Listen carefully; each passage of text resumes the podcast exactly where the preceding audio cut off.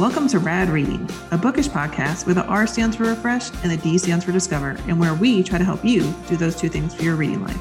I'm Roni Loren, a best-selling romance author who likes her reading life to be big on variety and full of complicated characters. And I'm Dawn Alexander, an indie editor who never met a whodunit she didn't want to solve or an intricate plot she didn't want to untangle. We are two very different readers, but two very good friends who love to talk books. Join us as we tackle reading roadblocks, give our best bookish tips, and of course, recommend all the great reads that have kept us turning the pages that week. Let's get started. Welcome back to Rad Reading. I'm Roni. And I'm Dawn. And today we're bringing you books that will transport you. So if you want to get swept away this summer, and we're taking that topic kind of, you know, broadly. So we went way broad with this. we went some of right. these places you don't want to be transported to, but right. that's okay. Or can't be.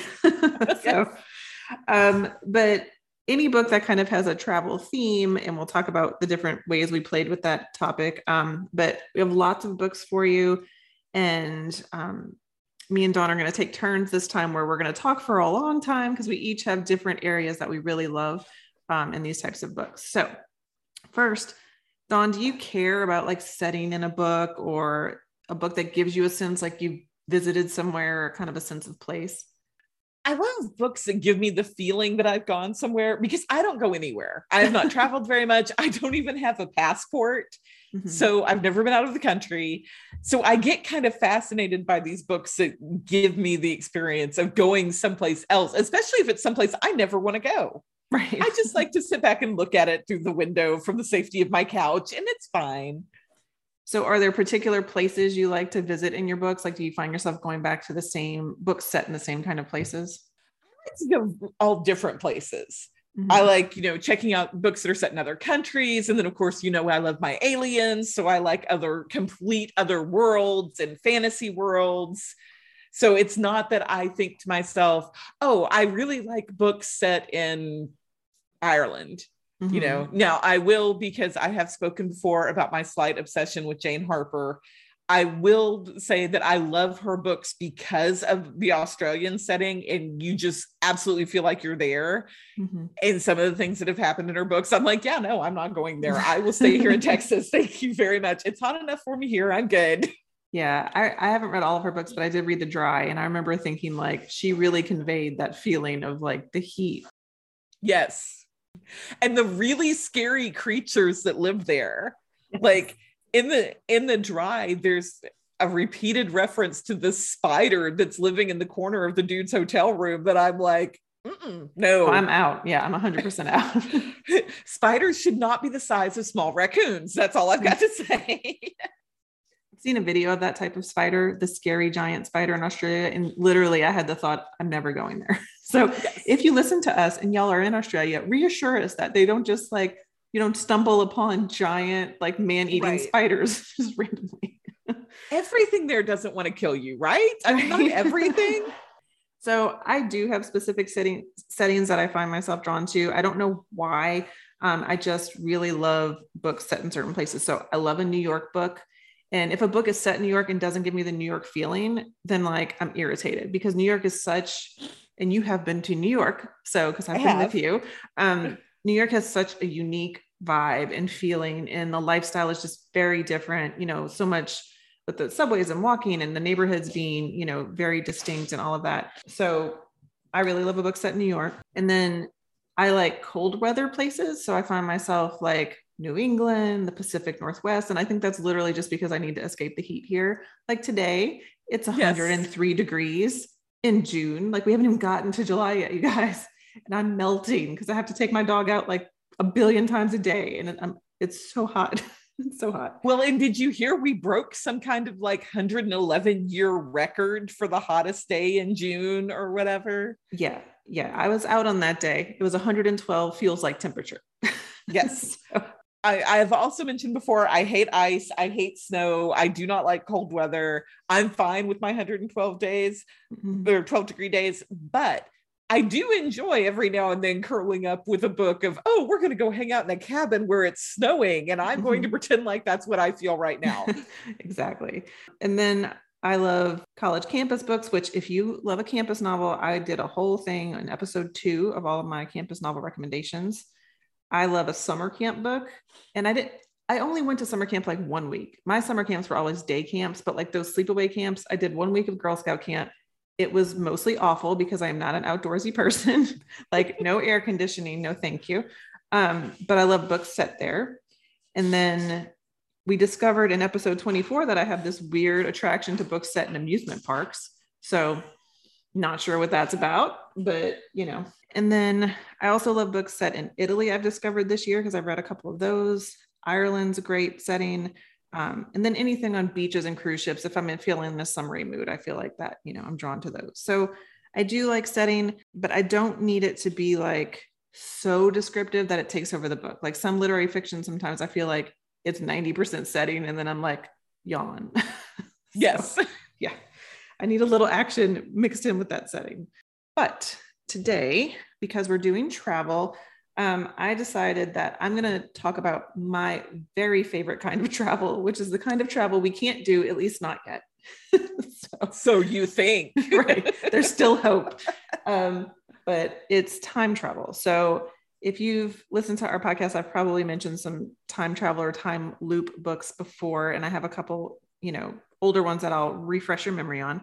But I have some new ones that I've been reading because I was preparing for this episode like a good girl.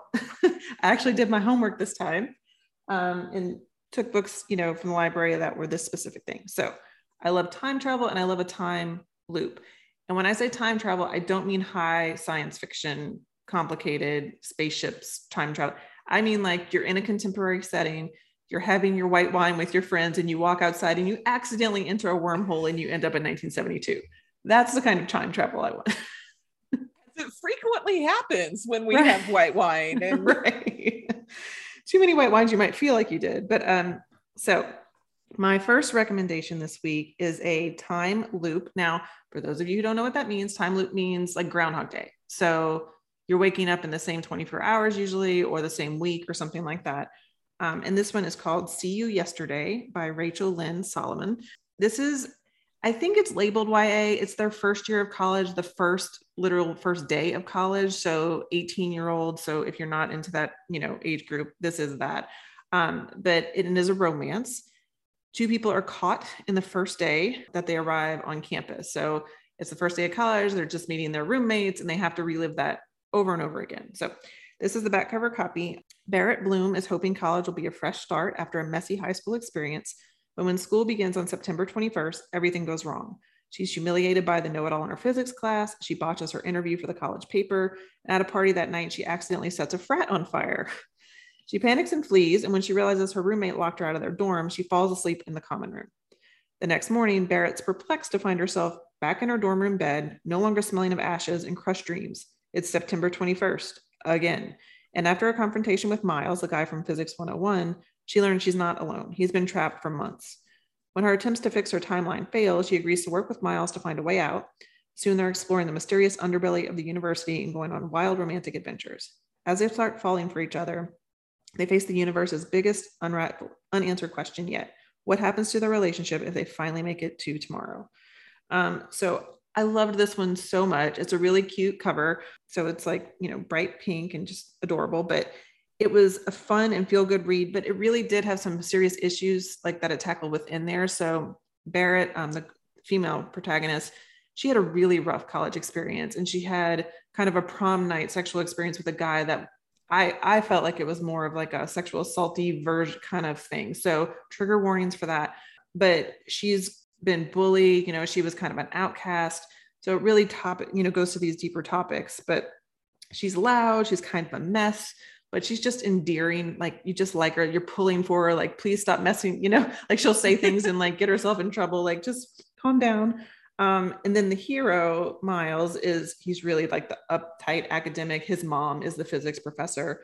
Um, so it's a little bit of a grumpy sunshine trope, but she's grumpy in a different like she's happy, you know, like bouncy but grumpy within it. So it's like she's not pure sunshine.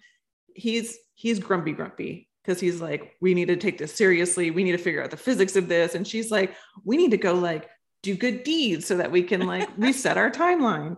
So they go on all kinds of adventures. It's basically if you were caught in the same day, what would you want to do? Would you go like do crazy stuff that you knew you could get away with because nobody was going to get hurt? Or, you know, and they do some of that, or would you spend it in the library researching time travel, which is what Miles wants to do? And probably honestly, that would be me. so I'd be no, like, and I would be the one who was like, all right, nobody's gonna know about this. Right. Let's go have some fun. Right. So I gave this five stars. Um, it is long, it's 432 pages, but it reads really fast. And it made me want to go seek out the author's backlist because she has other books. So that was See You Yesterday by Rachel Lynn Solomon. And then my next one is one of my favorite authors I've mentioned before, but I don't think I've covered this book before. I've covered other ones. This is Maybe in Another Life by Taylor Jenkins Reid. So this is more of a parallel universe than time travel. So it still has that same feel of what if one choice makes all the difference what which is what i think i'm obsessed with with this topic is like you know that whole butterfly effect thing if you do this thing does it change everything um, and this kind of gives you that sense of one one decision this character makes so here's the back cover at the age of 29 hannah martin still has no idea what she wants to do with her life she has lived in six different cities and held countless meaningless jobs since graduating college on the heels of leaving yet another city she moves back into her hometown of Los Angeles and takes up residence in her best friend Gabby's guest room. Shortly after getting back to town, they go out to a bar one night and meet up with her high school boyfriend, Ethan. Just after midnight, Gabby asks Hannah if she's ready to go. A moment later, Ethan offers to give her a ride later if she wants to stay. Hannah hesitates. What happens if she leaves with Gabby? What happens if she leaves with Ethan? In concurrent storylines, Hannah lives out the effects of each decision. Quickly, these parallel universes develop into radically different stories with large scale consequences for Hannah, as well as the people around her. As the two alternate realities run their course, maybe in another life raises questions about fate and true love. Is anything meant to be? How much in our life is determined by chance? And perhaps most compellingly, is there such a thing as a soulmate? Hannah believes there is, and in both worlds, she believes she's found him.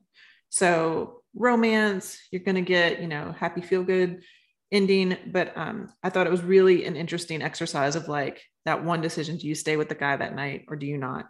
Um, so, I I always think back. Do you think through those decisions? Because I know, like when I met my husband, it's like if he hadn't had his account online, if it didn't work, like any little thing could have triggered it. I think we talked about that in a previous episode. We talked about it briefly in a previous episode, and I do because there was one day my son and I were having a conversation, and he is fascinated about the multiverse theory. Mm-hmm. And the multiverse theory is that there is several Dawns and Ronis living other lives based on decisions they made in a moment.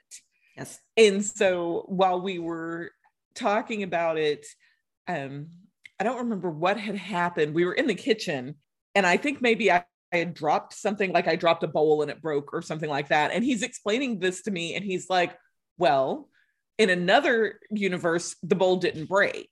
Mm-hmm. And so, since the bowl didn't break, the brownies weren't ruined. And since the brownies weren't ruined, this didn't happen. And it's this whole domino effect. And he's explaining this to me like he's explaining the weather. and then he's like, Yeah, so, you know, there's just other yous who made different decisions. And sometimes they're big decisions and sometimes they're really little decisions. And they just, you know, impact the way things work out. And then he just wanders out of the kitchen.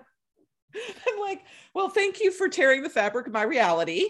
Right. And well, and also other Dawn gets to eat the brownies, which is not right. fair. right. Yes. Yes. Yeah. So yes, I do think about that. I think that's fascinating. Yeah. And I do have one. I it's not, I'm not done with it yet, so I can't give you guys a rating, but I'm reading The Impossible Us by Sarah Lotz. And it is a multiverse book. I had never read, I don't think, a multiverse one. And this one is two characters kind of accidentally get each other's email and they start conversing through email. And they're like let's meet. And when they go to meet they're at the same location and they're like i don't see you. Where are you? And they're like are you playing a joke? You know i'm here. I'm right under platform 22 and she's like there is no platform 22 and so eventually they find out that they're living in parallel it's multiverse. So they're living in parallel universes. So they figure out talking to each other that like in his world, um, Gore got elected. So, and this is set in England, but there, yeah. And like he lives in this like much more eco-friendly universe, but then they also have things like population control. So it's not all good. Um, and then she's in the universe that we're in. So they're trying to figure out like how do we get to each other but then they're like well if i exist in this world i must also exist in your world so they try to go find their that person in their own world to see if they have a connection or whatever so i'm about 60% in i'm really really liking it it was a slow starter so i was like i'm not sure if i'm gonna like this one but then i was like hooked at like the 25% mark and i've been all in um so it's my first multiverse so now i have a new area to, to like figure out um, in other books in it. But yeah, so I don't know if they're going to end up with each other, if it's going to be a happy ending or anything like that. But yeah, so it's multiverse theory. But anyway, I digress. Go ahead. Did you say the name of that one? Yes, I did. So it is um, The Impossible Us by Sarah Lotz. Oh, okay. Yeah. And I'll put a link to it in the show notes, but I have a feeling I'm going to really, I will like it by the end. If I like it at 65%, unless they really blow the ending, they all die or something. you know, if they all die at the end, then no. Um, but yeah, so I'm really liking that one. And then another one with a time loop is not very summary, but if you want to chill out a little bit, it is In a Holidaze by Christina Lauren. So it's Park City, Utah at Christmas time. And the time loop is that she the main character keeps reliving the day she arrives for her Christmas trip with her family and her found family. So it's like these families that get together every year. And um, I'll just read the back cover copy because it's always, they do a good job with these. It's easier than me describing it. It's the most wonderful time of the year, but not for Maelyn Jones. She's living with her parents, hates her going nowhere job, and has just made a romantic error of epic proportions. But perhaps worst of all, this is the last Christmas Mae will be at her favorite place in the world, the snowy Utah cabin where she and her family have spent every holiday since she was born, along with two other beloved families. Mentally melting down as she drives away from the cabin for the final time, Mae throws out what she thinks is a simple plea to the universe Please show me what will make me happy. The next thing she knows, tires screech and metal collides, everything goes black. But when Mae gasps awake, she's on an airplane bound for Utah, where she begins the same holiday all over again. With one hilarious disaster after another sending her back to the plane, Mae must figure out how to break free of the strange time loop and finally get her true love under the mistletoe. So if you have read Christina Lauren before, you know to expect there's going to be humor, there's going to be a lot of voice, it's romance. They're usually not overly steamy, but they're fun. Um, this was a great one, and it you know it is a Christmas book, but you can read Christmas books in the summer. You know, there's Christmas in July, so um, you can do that. But that's in a Holidaze, and then another. This is sort of one person's caught in a time and the other person isn't. So this is One Last Stop by Casey McQuiston. Um, down on her luck, August meets old school punk rocker Jane on the subway and starts to fall for her during her daily commute. Um, but then realizes that the other woman, Jane, has been stuck there on the train since the 70s and doesn't realize it. August has to try to figure out how to help Jane break free of her loop. So in this one, I get my New York setting that I love. Plus, I get, you know, sort of stuck in time feeling. And it's kind of cool because she's from the 70s. So, like, she's really, you know, she thinks the world is still happening out there. That's the 70s. She doesn't realize she's stuck in a loop. Like she's just on the train talking to people every day and like her memory resets or something. Um, this is a lesbian romance. So if you want to add some, you know, LGBTQ reads, um, it is a good one to add. And I did listen to this in audio. So I liked the audio version. Um, it is an open door romance. So there are sexy times on the subway that that was my, because she can't leave the subway, you guys. Right. But so yeah, you. Dawn's making the face that I made because I'm like, public place sex already is a little tricky, you know, for me to read about. It has to be a certain situation. And I some, I'm sure I've written them too, but I write them where people aren't going to get caught. Um, but this made me want to get a little bit of Clorox because I've been on the subway. like I kind of don't want to sit down sometimes, depending on the train. um, so but the author had to work with what she had. If you can't right. have the character leave the subway, then you got to figure something out. So it's a fun read. It's a long, it's a pretty thick book. So I feel like time travel books this week, I've been going through my list and trying to read enough for this episode too, that I think there's so much that needs to be explained and like research that they end up being like 450 to 500 page books. So, right. They're usually not short because you've got to build that world. Yeah. And occasionally you'll have one that just doesn't explain the time travel. And that works for me too. One of the ones I'm going to list um, that we've already talked about is One Italian Summer by Rebecca Serle. That's the one where she goes to Italy and her mom is young there. They never really explain the time travel on that. And so it's a shorter book. And it was fine because sometimes I'm like, okay, cool. So we get on a plane and Italy is in the 70s or whatever. That's fine. Like I believe it. So if they write it well enough, I don't have to have the whole explanation. But so those are my new ones. And then a quick rundown of ones I have mentioned before. You can go back to previous episodes so that I don't bore you with things you've already listened, because I know some of you binged the episodes, so you might have just listened to those. I don't want to repeat. But 11/22/63 by Stephen King. Um, talk about a long book. So that makes the 500 page ones look short. but he goes back in time to try to prevent the Kennedy assassination. Fantastic book, probably one of my favorite books of all time. So it's great um, One Italian Summer I just mentioned, and then Dark Matter by Blake Crouch, with both Dawn and I had mentioned. Yes. Yeah, that one is heavier on the sci-fi aspects, and it's more like the parallel universe um, premise. So you have to stick with it. I think he explains it enough for us. You know, we people who don't read a lot of sci-fi. I I was able to catch on. So you too, right? right? Yeah. And you're not overwhelmed with the the science of it. You're like, yeah. okay, I want to find out what else is going on. I believe you on the science. Moving on. Yeah, yeah. exactly. Um, and then, of course, the classic Outlander by Diana Gabaldon. Um, that mashes up time travel in a Scottish setting, so you get strong sense of place and a historical setting, so you get that history feel. Um, if you haven't read that and you're a romance reader, you you need. I know Dawn is lowering lowering her head. I have it not is, read it, and I have not watched the show. Oh, at least watch so the show. at least watch the show because I know you're not a big historical fiction person. So I'm not surprised you haven't read the very long book.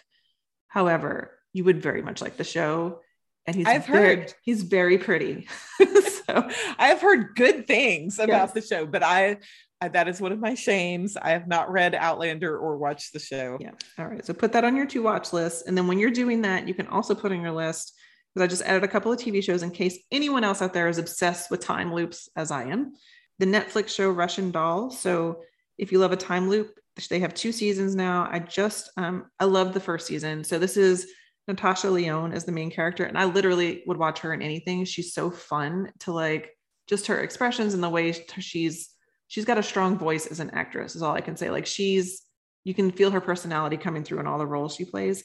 Um, so season one was your more traditional time loop. She's stuck on her birthday um, and they keep having to li- relive that day, her and another guy.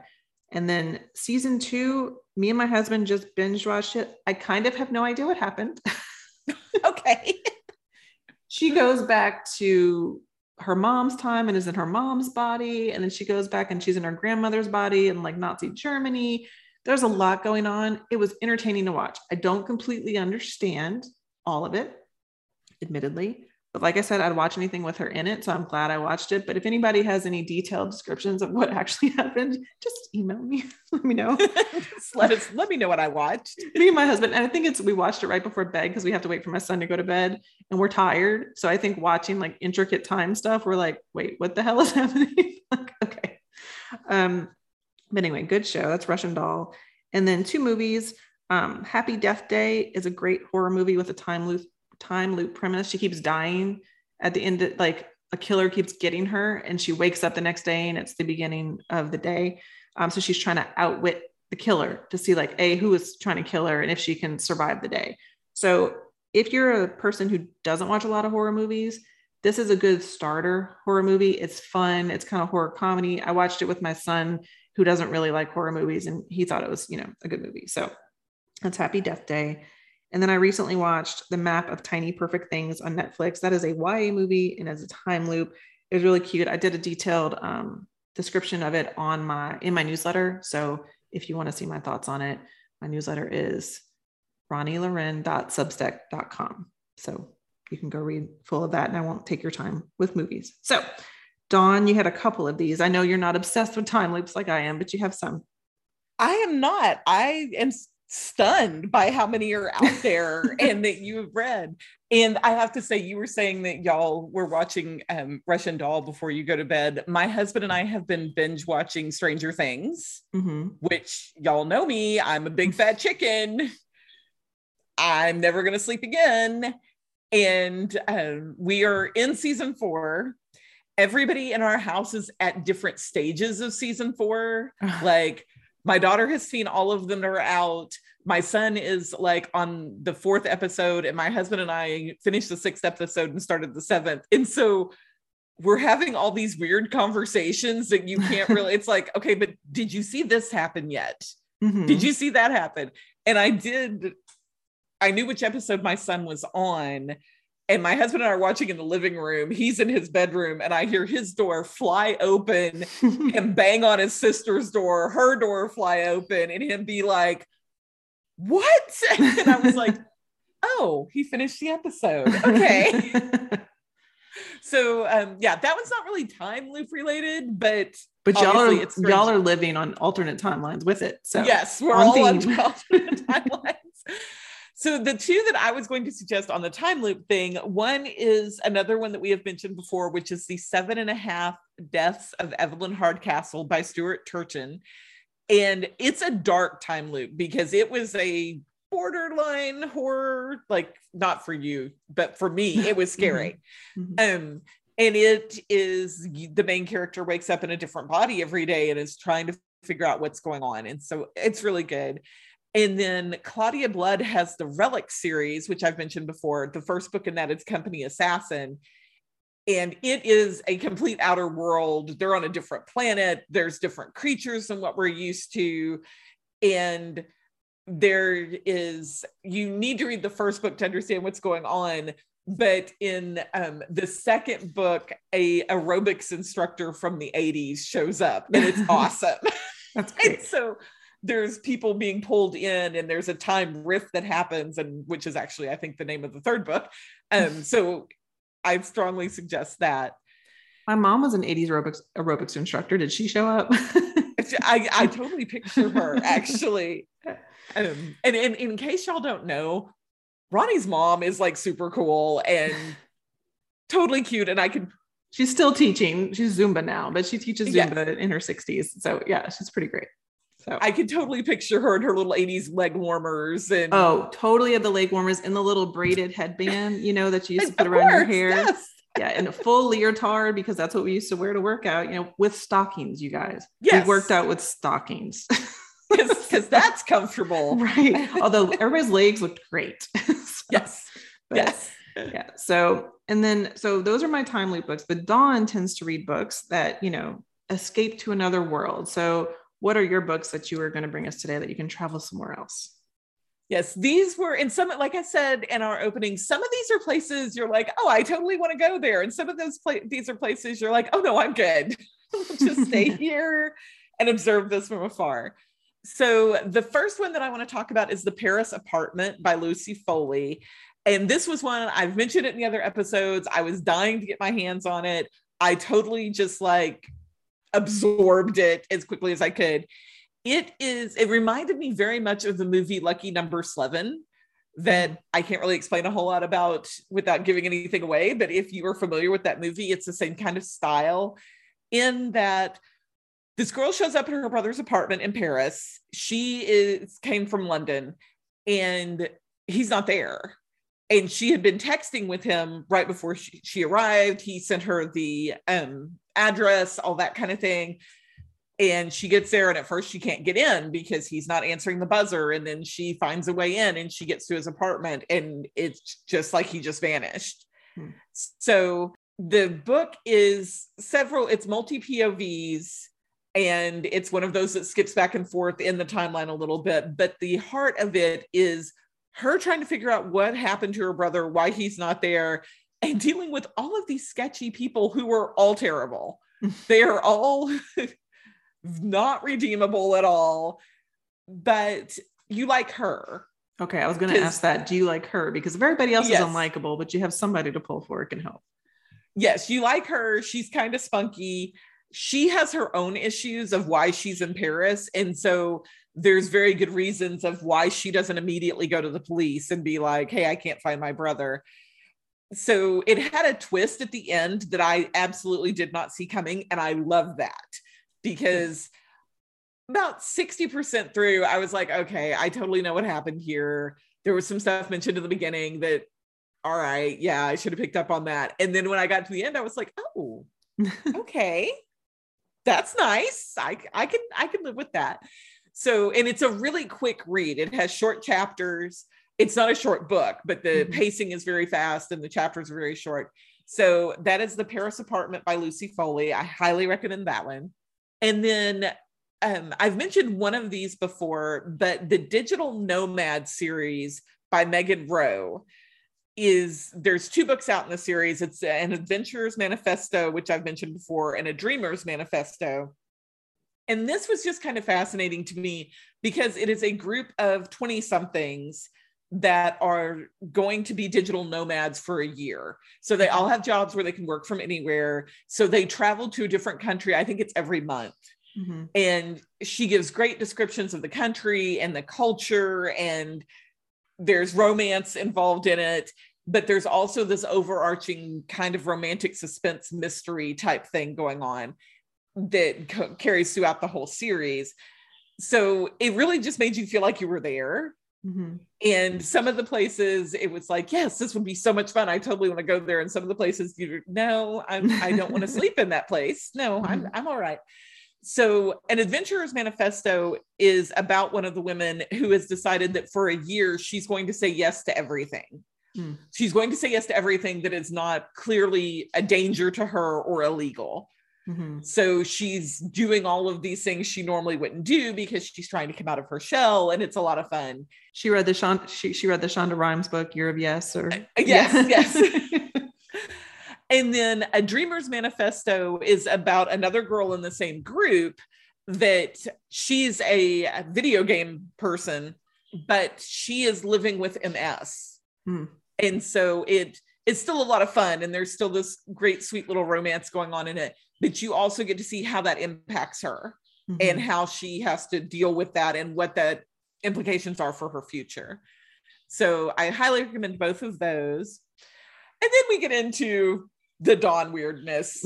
I just had fun with this. So the book that is one of those of I just want to watch this from afar is Lawless and it is the Steel Demons Motorcycle Club book 1 and it's by Crystal Ash and obviously, my husband rides motorcycles, so I'm okay with reading about motorcycle guys. I'm all right with that. But this takes place in a dystopian future. And it's kind of scary the way the dystopian future is laid out because you're like, oh, that could happen. That could totally happen. Let's not go there. The main character graduates from nursing school on the day that it is declared by the new government that women cannot be doctors or nurses. Hmm. So now she has no way to make a living. She's trying to help people because there's battles going on. And so she is traveling around as a medic because she can be a medic, but she can't be a certified nurse. And she ends up at this place that is basically a stopover. It's kind of like a hotel. People stay there, they still have access to food, they still have women who will entertain people. Right and they need a medic there to help out with some things. And this motorcycle club comes through, and she ends up having to go with them. Hmm. And so there's a little bit of the underground element to it, there's a little bit of a crime element to it. The only thing that did not work for me on this book is that it is a reverse harem. Mm-hmm. And I have friends who adore those and think they're amazing. They're not my thing do you want to give a brief description of what that means for those of who you sorry out there who don't know? yes, of course. um, a reverse harem is that you have one woman and many guys, mm-hmm. and it's different than a menage because in a menage they're like in a triangle relationship. Mm-hmm. For lack, I'm I'm explaining this very poorly. but in the reverse harem, it is more like I think there's five or six guys. Yeah, that's too many dudes for me to keep track of, like in a book. yes, in this. yeah. Um now I will say in this, because if you do like reverse harem scenes, mm-hmm. you don't really see that in this because this is the very first book in the series. Mm-hmm. So I don't want anybody who's like, yes, that's totally my jam to pick it up and be like, really, Dawn? So I'm warning you, it's going to turn into a reverse harem. It's not quite there yet. Gotcha. And then, y'all, okay. So that sound you just heard is her clapping her hands together in glee. Because you know how I like my aliens. And I completely, I don't know how I found this book. I was looking on the Kindle Unlimited list, I guess. So the name of this book is Submit, and it's the Sky Clan of, we're going to say, Taori, T A O R I series, and it's by Tana Stone. And it's got this alien on the front. He's got horns. I mean, bare chest, the whole bit. I absolutely expected this to be like some version of like alien BDSM mm-hmm. with the title being Submit. Sure. It was not what I expected at all. This is basically Ice Planet Bar- Barbarians meets the Hunger Games. Hmm. So you have the main character that, through a series of events, ends up on a planet. They call them pleasure planets. Ends up on a planet that is set up specifically for these aliens to hunt humans. Oh God. So like the so most dangerous she, game. yes. Yeah. So she is, and she doesn't quite know what's going on yet because she was kidnapped, drugged, and all that kind of stuff. But then you have the male main character who's an alien and he has horns and he has a tail that he uses in quite interesting ways later. but his plan, his ship got sucked through a wormhole. So time travel. Mm-hmm. He got sucked through a wormhole. He ends up on the same planet. Obviously, not there to kill her. He's trying to get off the planet, runs into her, shenanigans ensues.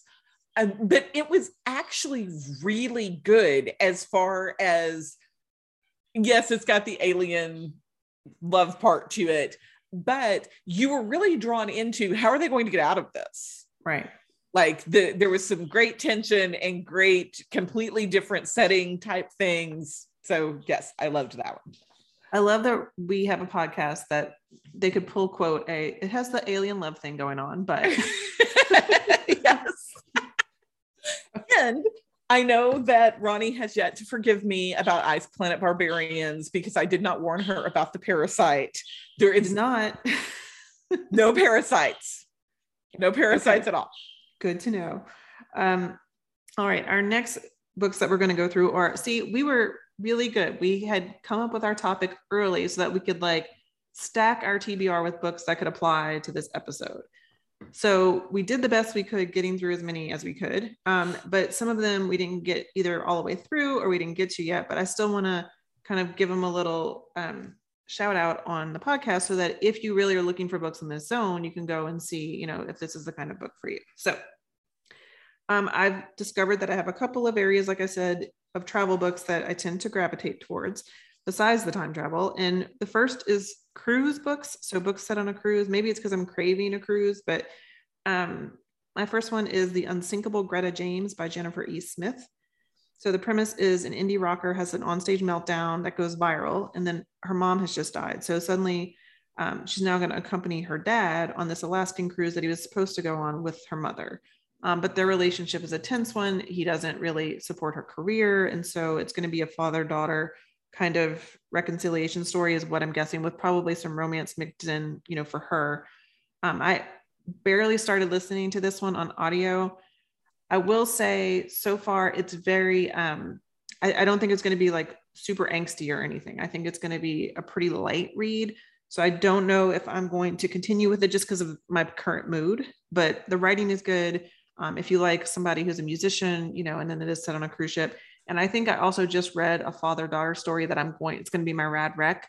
So I'm still book hungover from that one because it was so good that this one I'm not going to end up giving a fair shot if I listen to it now. So I think I need to put this on my shelved shelf, which is not right now.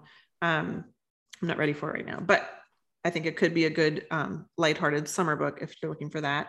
And then not lighthearted um, from Catherine Ryan Howard. She has a cruise book called Distress Signals. So I have not read this one yet. It's on my TBR, but I really liked her books 56 Days and The Nothing Man.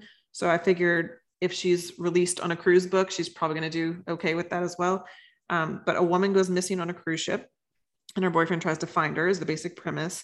But I feel like I heard on another podcast, and I can't remember which one, but something about if a crime is committed on a cruise, there's no country jurisdiction.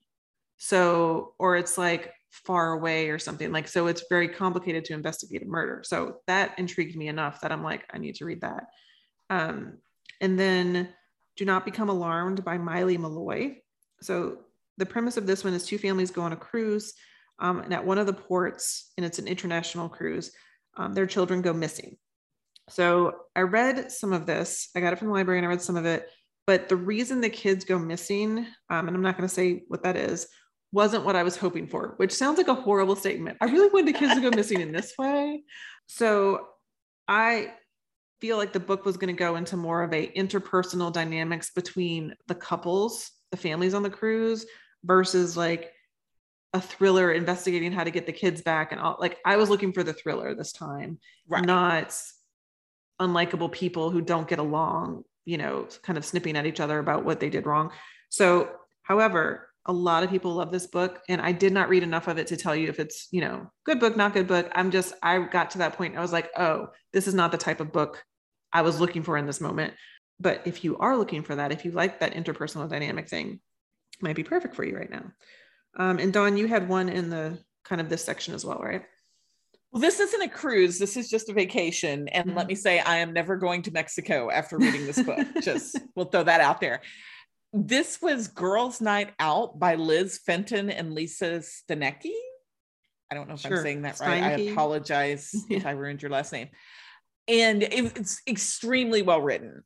It is three best friends that have been best friends since college, and they've all kind of gone through some things where their relationships kind of rocky right now lots and lots of issues for all of them and they decide to take a girls trip to mexico and the book starts with one of the girls waking up on the beach she's completely alone she doesn't remember what happened and they can't find her friend mm. and so it's a mystery because the third girl is in her hotel room. Okay, why weren't you with them? Why was she alone on the beach? Where is the friend? What about this other person that they've been interacting with? And it's told back and forth through multiple POVs. I listened to this one on audio and I really like the the narrator did a great job with it. Mm-hmm. And as I said, it's written very very well.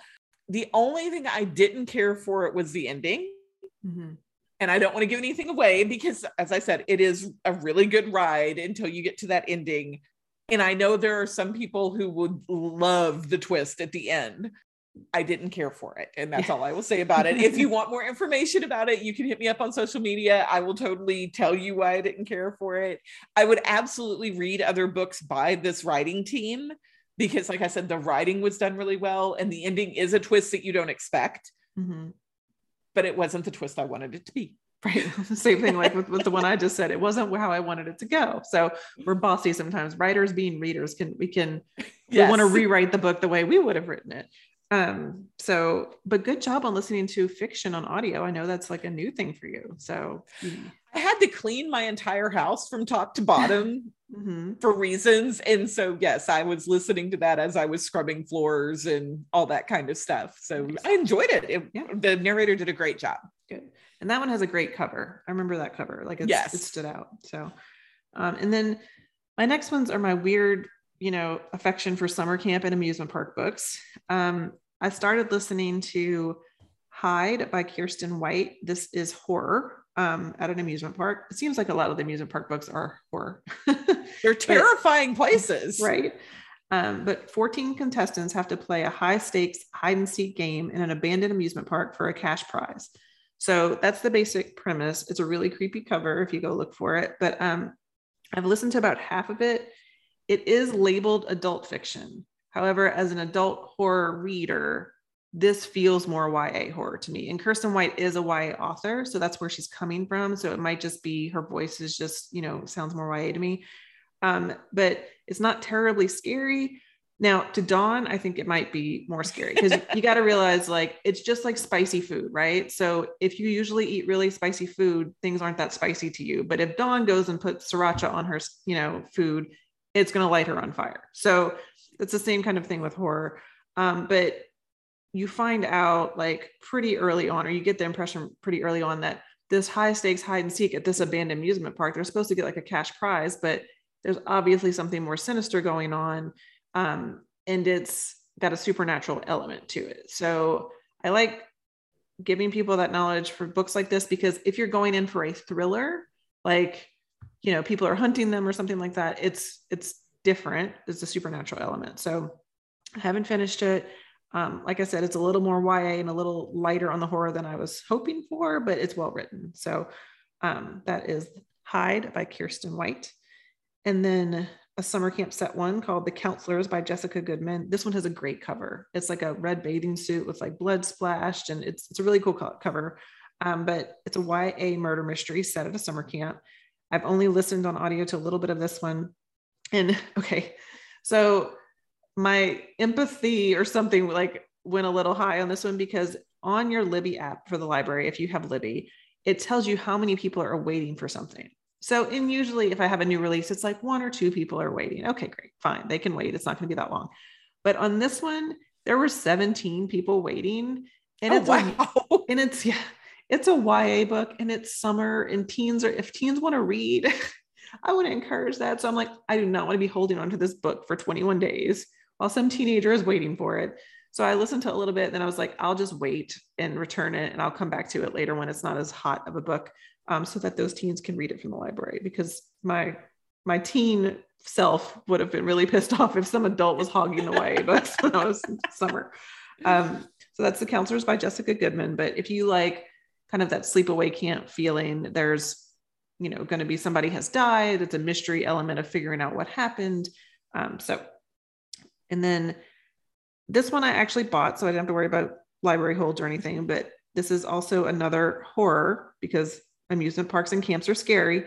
Um, it's called Camp So and So by Mary McCoy. And it's a different kind of book. So I'm just going to read the back cover because it'd be too hard to explain. But 25 campers, five cabins, one very dangerous summer camp. Cabin one must face off against their ultimate rivals, the posh campers across the lake who may be more dangerous than they seem. Cabin two is being stalked by a murderous former camper. Cabin three sets off on a quest to break an age old curse. Cabin four will meet their soul mates who also pose a deadly threat. And cabin five, well, it might already be too late for cabin five. This is no ordinary camp. Survival will require courage, cunning, and perhaps even magic. And the hot dogs are terrible. Um, so Dawn's face, I don't want to know what's in those hot dogs.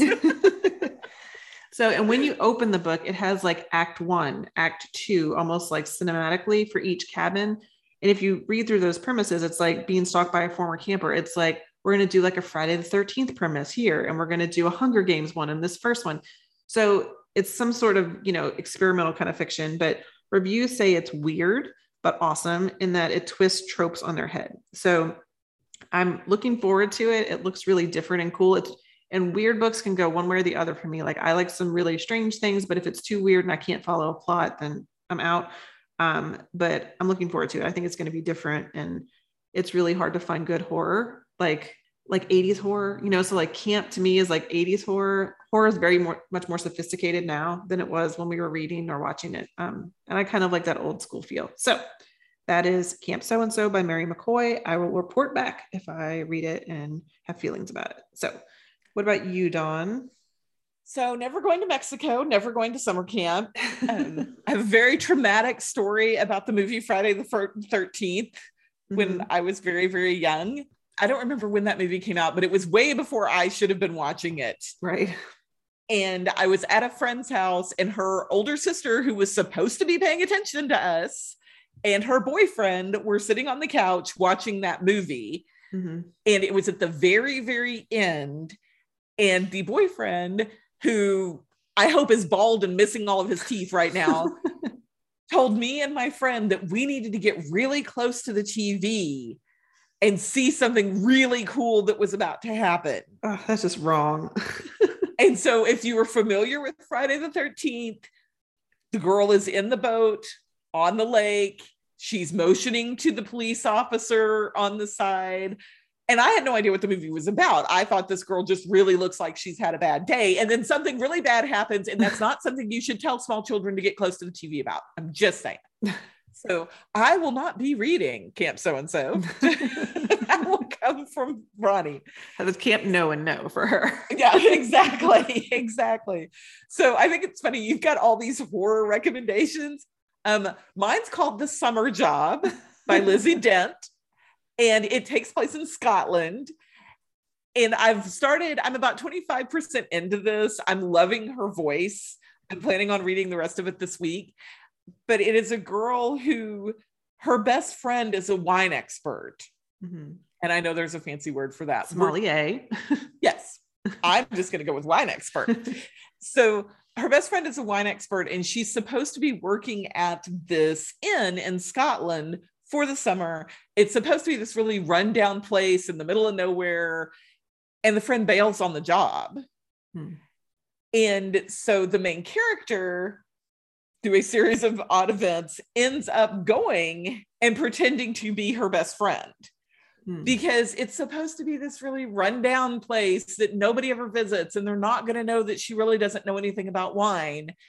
And she gets there, and they've hired like this super fancy chef who's making this amazing menu and he wants her opinions on things. And so it just looks like it's going to be a lot of fun. So I'm planning mm-hmm. on finishing that this week.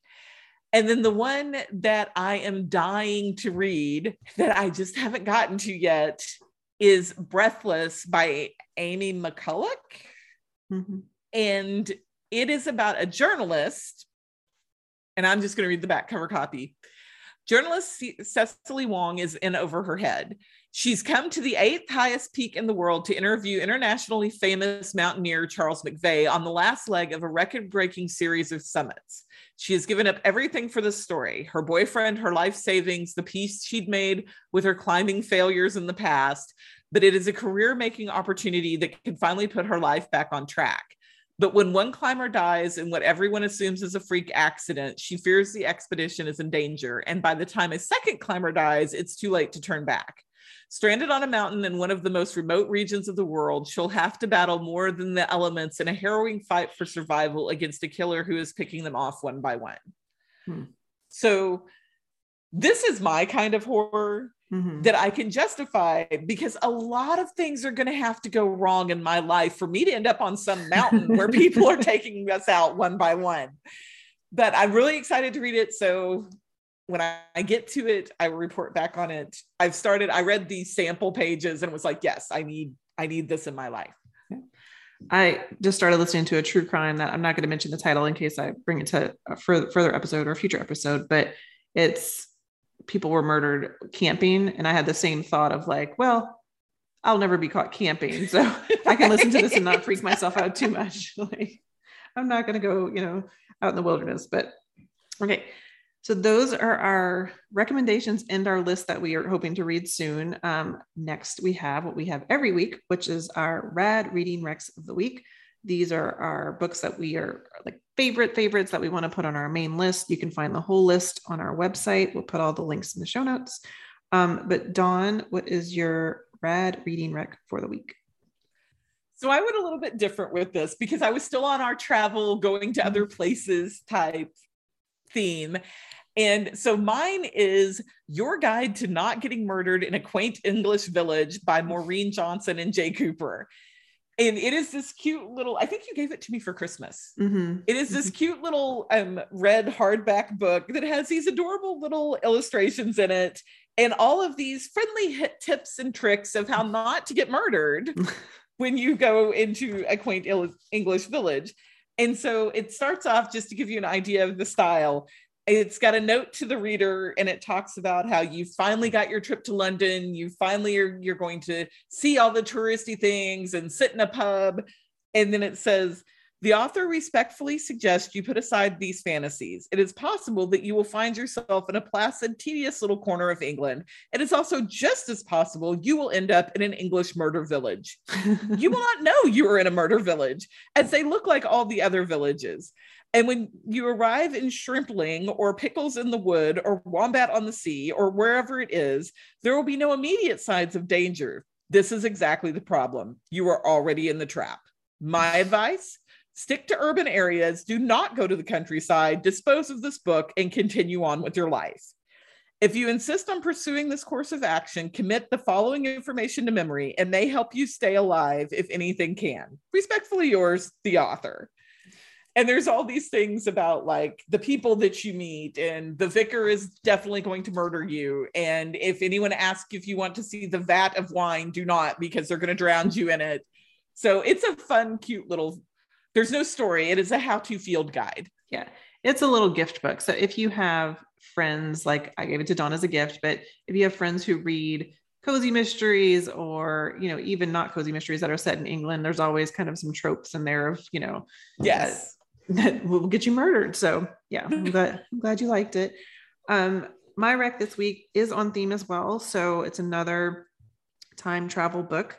Um and i had two five star reads also because the when i talked about the ya i talked about this time or now see you yesterday was five stars this was like five plus plus like i loved it so much um, it is This Time Tomorrow by Emma Straub, and it's everywhere right now. So if you, it's very popular. So if you do your library thing, you need to get on the list now. like the list is going to be long.